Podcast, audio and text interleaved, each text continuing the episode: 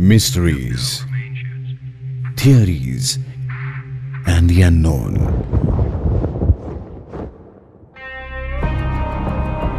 The India Classified Podcast, a Red FM original.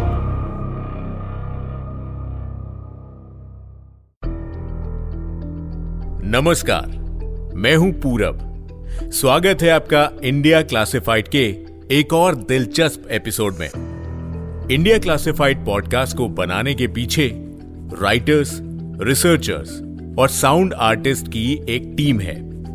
आप अपने सुझाव हमें दीजिए, ताकि हम उन एपिसोड्स को आप तक लेकर आए, जिन टॉपिक्स ने आपको क्यूरोसिटी से भरा हुआ है। सोशल मीडिया पे हमें आप मैसेज कर सकते हैं at the rate Red F podcast पर, या फिर eight the rate RJ Purab पर मुझे डीएम कर सकते हैं। चलिए शुरू करते हैं आज का एपिसोड.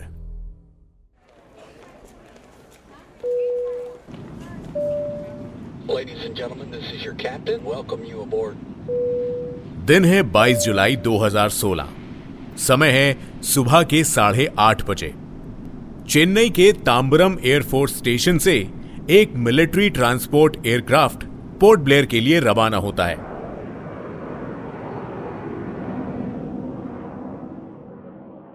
इस एयरक्राफ्ट के लिए यह एक रेगुलर ट्रिप है, जो इसे हर हफ़्ते करनी होती है। स्केड्यूल के मुताबिक करीब तीन घंटे में यह ट्रिप पूरी हो जाएगी। लेकिन टेक ऑफ़ के आधे घंटे बाद, करीब नौ बजे, प्लेन रडार से गायब हो जाता है।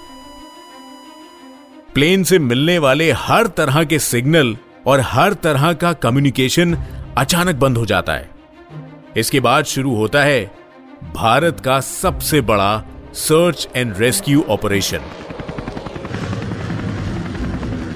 आठ इंडियन कोस्ट गार्ड शिप्स के साथ इंडियन नेवी की एक सबमरीन और 18 जहाज़ इस एयरक्राफ्ट को ढूँढने में लग जाते हैं। कोई भी सुराग न मिलने के बाद जियोलॉजिकल सर्वे ऑफ़ इंडिया और National Institute of Oceanography and Technology समुद्र के भीतर 3000 मीटर की गहराई तक एयरक्राफ्ट को ढूँढने की कोशिश करते हैं। ज़मीन के ऊपर नेशनल रिमोट सेंसिंग सेंटर अपने हाई रेजोल्यूशन सैटेलाइट से एयरक्राफ्ट को लोकेट करने में बिज़ी हो जाता है। लेकिन उस प्लेन का कोई नामो निशान किसी को नहीं मिलता।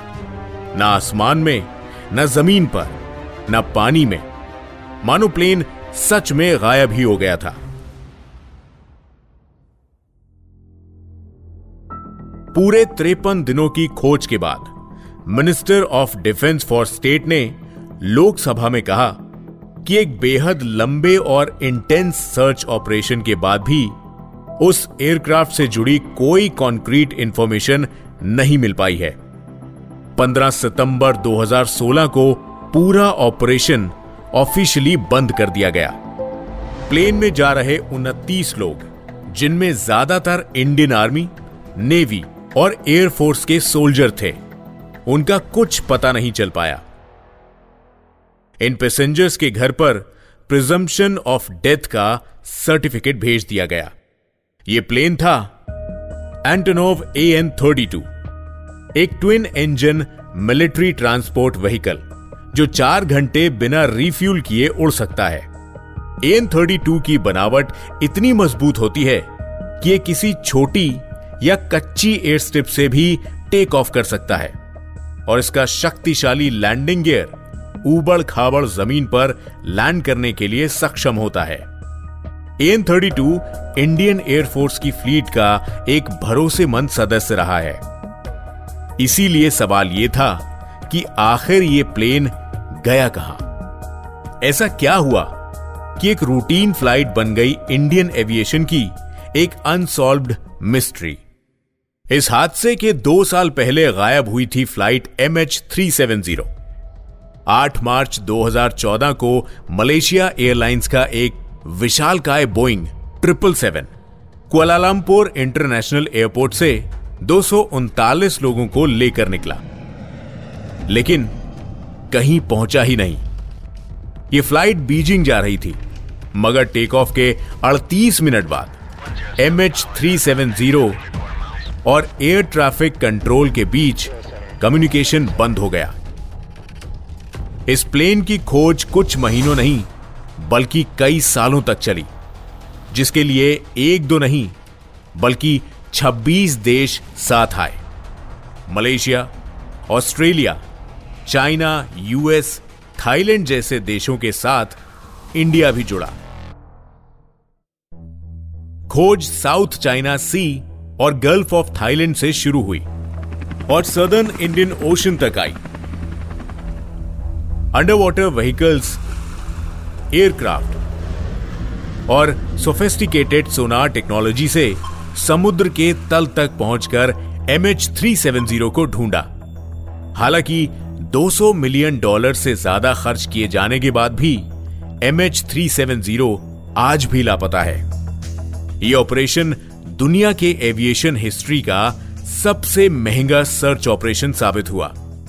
क्या आप मानेंगे कि 9 साल बाद आज भी कुछ प्राइवेट कंपनीज़ इस प्लेन को ढूंढ रही हैं। M H three seven zero की खोज में जितना ज़्यादा समय बीत गया, उतनी ज़्यादा थ्योरीज सामने आती गई। पहली थ्योरी आई प्लेन हाईजैकिंग की। लेकिन किसी भी टेररिस्ट ग्रुप ने इस हादसे की ज़िम्मेदारी नहीं ली। ऊपर से इस प्लेन के कॉकपिट को सुरक्षित रखा था एंटी हाईजैकर फोर्टिफाइड डोर्स ने। मतलब किसी भी पैसेंजर का ज़बरदस्ती कॉकपिट में घुसना नामुमकिन था। फिर यह माना गया कि M H three seven zero के पायलट ने सुसाइड करने के मकसद से प्लेन को समुद्र में क्रैश कर दिया। लेकिन पायलट की पर्सनल लाइफ इन्वेस्टिगेट करने पर सुसाइड की कोई वजह नहीं मिली। उसके बाद यह थ्योरी सामने आई कि यूएस मिलिट्री ने प्लेन को गलती से शूट कर दिया है। और इस गलती को कवर अप करने की कोशिश कर रही है। किसी ने यह भी कहा कि एक meteor M H three seventy से टकराया होगा, लेकिन ऐसा इत्तेफाक होने की संभावना लगभग ज़ीरो है। इनमें से कोई भी थ्योरी का कोई ठोस सबूत आज तक नहीं मिला। अजीब बात यह है कि शुरुआत में प्लेन की कोई डिब्री यानी प्लेन के कोई टुकड़े नहीं मिले।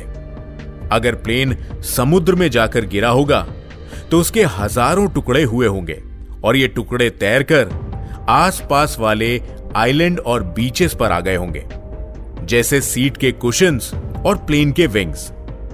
लेकिन गौर करने वाली बात यह भी है कि लापता पैसेंजर्स के परिवार पहले दिन से ही कह रहे हैं कि मलेशिया की सरकार M H three seven zero से जुड़ी बहुत सारी जानकारी दुनिया से छिपा रही है। इसका कारण यह है कि फ़्लाइट की अनुमानित लास्ट लोकेशन को लेकर सरकार को काफ़ी कंफ्यूजन रहा था। शुरू में search operation Gulf of Thailand और साउथ चाइना सी में हुआ, लेकिन सैटेलाइट डेटा से पता चला कि मलेशिया की सरकार गलत जगह पर खोज कर रही है। फिर एक दिन अचानक जुलाई 2015 में इंडियन ओशियन के एक टापू पर प्लेन का एक हिस्सा मिलता है, जिसके बाद और भी कई हिस्से मिलना शुरू होते हैं। इसके बाद कुछ एक्सपर्ट्स ने कहा है कि ये हिस्से M H three seven zero के है ही नहीं, और रशिया ने लोगों को गुमराह करने के लिए फॉल्स एविडेंस प्लांट किया है। ऐसी खबरें भी आई हैं कि रशिया ने M H three seven zero को बंदी बनाकर उसे डिसमेंटल कर दिया है। और इसी वजह से इतना बड़ा प्लेन किसी को मिल ही नहीं रहा। मानने वाले ये भी मानते हैं कि M H three seven zero को एलियंस ने अगवा कर लिया। मैं आपको बता दूँ कि इस थ्योरी को नकारना मुश्किल है, क्योंकि हाल ही में यूएस के ex intelligence officer David Grusch ने दावा किया है कि अमेरिका ने एलियंस और यूएफओस को छिपा कर रखा है। तो फिर एक थ्योरी मल्टीवर्स की भी है। इंडिया क्लासिफाइड के मल्टीवर्स दूसरी दुनिया वाले एपिसोड में हमने एक ऐसे पैसेंजर की कहानी बताई है, जो शायद गलती से हमारी दुनिया में आ गया था। ठीक वैसे ही पॉसिबल है। M H three seven zero एक अदृश्य पोर्टल से दूसरी दुनिया में चली गई होगी। जब भी ऐसा कोई हादसा होता है, जिसके पुख्ता जवाब नहीं मिलते तो ढेर सारे अजम्पन्स थ्योरीज और कॉन्स्पिरेसी की संभावनाएँ बाहर आ जाती हैं। वैसे एयरप्लेन्स का खो जाना कोई नई बात नहीं है। 1937 में world famous pilot Amelia Earhart का प्लेन लापता हुआ और 1962 में गायब हुई फ्लाइंग टाइगर लाइन फ़्लाइट 739 लेकिन उस टाइम पर टेक्नोलॉजी बहुत लिमिटेड थी। आज रडार और सैटेलाइट के अलावा under water sonar technology, emergency locator transmitter, GPS और ऑटोनोमस अंडर वाटर व्हीकल जैसे कई टूल्स मौजूद हैं, जिनकी मदद से किसी मिसिंग प्लेन को ढूंढना आसान हो जाता है। फिर भी क्या कारण है कि इतने बड़े प्लेन्स आज भी अचानक से गायब हो जाते हैं? क्यों बरसों तक कई कंट्रीज़ के खोजने पर भी इनका कुछ पता नहीं लग पाता। क्या होता होगा M H three seven zero और एन थर्टी टू जैसे प्लेन्स के साथ? अगर ये क्रैश नहीं हुए हाईजैक नहीं हुए और कहीं लैंड नहीं हुए तो फिर गए कहाँ? कैसा लगता है लोगों और उन परिवारों को जिनके फैमिली मेंबर्स अचानक किसी प्लेन के साथ मिसिंग हो जाते हैं? उन लोगों को क्लोजर कैसे मिलता होगा? जिनके माँ बाप या भाई बहन के मरने की कोई पुख्ता जानकारी भी नहीं मिल पाती। प्लेन एक्सीडेंट्स के बाद अथॉरिटीज और aviation industry safety protocols improve करती हैं, ताकि पहले वाले हादसे रिपीट ना हो। 2016 में गायब होने वाले ए एन थर्टी में अंडर वाटर लोकेटर बीकॉन, यानी यूएलबी नहीं था। उस एक्सीडेंट के बाद अब आईएएफ के हर एयरक्राफ्ट में यूएलबी होना कंपलसरी है। लेकिन मलेशिया एयरलाइंस का M H three seven zero एक बेहद एडवांस्ड और सोफेस्टिकेटेड प्लेन था। इस विषय में आपकी क्या राय है? आपको क्या लगता है? बताइए हमें हमारे official Instagram handle at the rate Red F podcast पर। या मुझे डीएम कीजिए। मेरे Instagram handle at the rate RJ Purab पर मिलता हूँ इंडिया क्लासिफाइड के अगले एपिसोड में नमस्कार जय Hind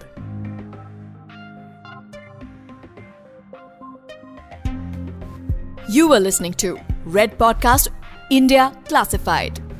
Written by Mihir Joshi. Audio designed by Ayush Mehra. Creative direction by Dhruv Law.